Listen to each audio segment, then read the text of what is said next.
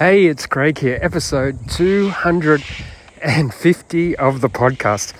I can't believe I've recorded that many episodes, but I know they're good for one thing. Because I always talk about sleep, I am sure if you listen to them, it'll help you sleep. And I've got now 250. So, one, if you start at one, that's 250 nights of sleeping in probably 30 seconds. But anyway, I hope you're well wherever you are, whatever you're doing. And as we move into this, you know, into this new year, we're pretty much into it now. We're into into February, so things are really up and up and going. If you've broken your New Year's resolutions, who cares? Just start again. Start again. Today I'm recording this on Monday, so start on Monday. You don't have to wait to the turn of the the next year to um, start again. So it's very easy to start on Monday, whatever your New Year's resolutions are. And even, look, basically, New Year's resolutions are just goals. And sometimes we set our goals too high and too far. So it's sort of like being at the bottom of a mountain going, I don't really know where to start. So just set them really small. There's nothing like building up momentum by achieving your goal. So, for instance, if you haven't been exercising and that was one of your goals, putting your shoes on in the morning and just going out the door for a five minute walk and then five minutes back is 10 minutes, and that's great. Because if you're doing no exercise at all, that is achieving something. Don't get caught up in what everyone else is doing and everyone else is posting and what they're showing they're doing and thinking, okay, that's what you've got to got to be doing. And also don't think, okay, this is what I used to be able to do and now I can only do this. I know that really gets me with cycling because I, I used to be really into cycling. And uh, I loved cycling and used to race and you know, I had so much fun. And I was doing a lot of training. And every time I get on the bike now, I look at the computer and go, oh my God, you are so slow. And so then I put the bike back. I don't enjoy it. And there you go, another year will go by without doing something I really like. And so that's a problem. So rather than me thinking of what I used to do, just getting on the on the bike and not even looking at the computer is going to be worthwhile because it's something that I enjoy. I don't think I enjoyed because I was good at it or fast at it or whatever. And I wasn't that good. But don't get caught up in what you used to be able to do or what you think you should do or what your mates are doing or what your friends are doing. Just do it. And you'll be much better for it. And it's the same with eating. You want to start something? and you make it too difficult.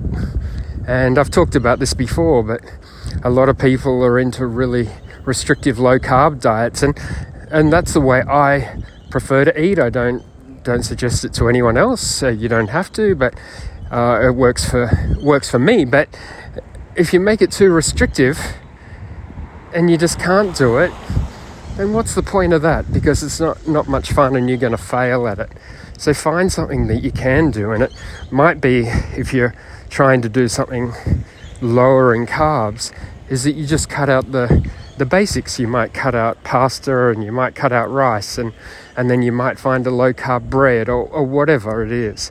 But they're just some things to, to think of. And one of the biggest issues in respect to failing New Year's resolutions or not achieving goals is actually what you're setting out to do it's in the it's in the formation stage that you've stuffed up.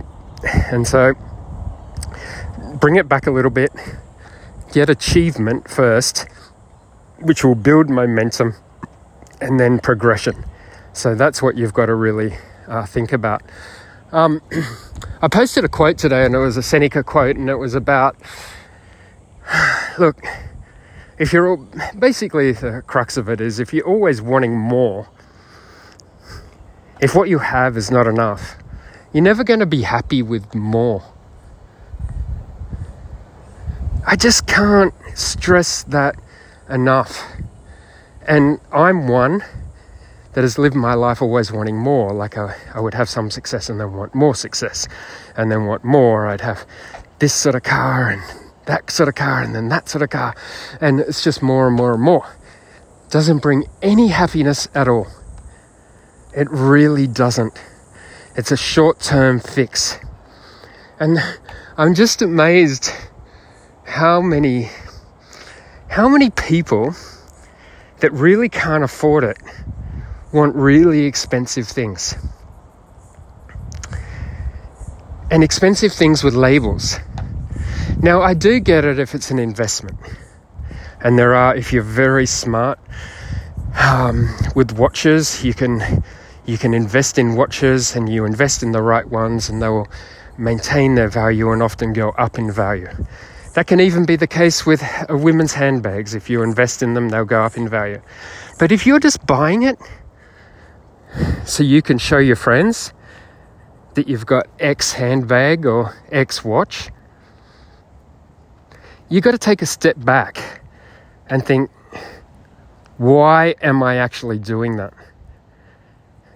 And that $5,000 you spent on the handbag, couldn't have been spent somewhere better? Because after the after we get down to it, a watch just tells the time and a bag just has space for you to put some things in. Now, if you've got all the money in the world, go and knock yourself out. But how many of us really just live beyond our capabilities? And if you're one of them, you're thinking, oh, okay, I'm spending this money on this, but I'm going to sleep at night wondering how I'm going to make ends meet. And don't worry, I've been there. Just take the pressure off yourself. Because who are you trying to impress? Make 2024 the year you stop trying to impress and work on the things that really matter. Sleeping well, eating well, exercise, being present with those that are close to you. Because you can't be buried with your handbag, or you can be, but it's not going to do much for you. That expensive watch that you're showing, it's not going to do much for you if you, you've got credit card debt. And the fact is, who knows these days if things are fake or real, and what does it really matter? Because the watch tells the time, it tells the time. Just because it's got Rolex on it what does that mean?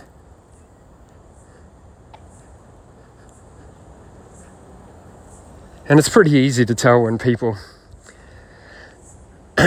probably are wearing something or carrying around something that's not real. A friend once said to me, It's all right to wear a fake watch as long as you know that it's fake and you remember that it's fake and you're not trying to be something that you're not. So, most of the time, you find that people that are successful, they might have a few nice things, but it's not the big part of, of what they want.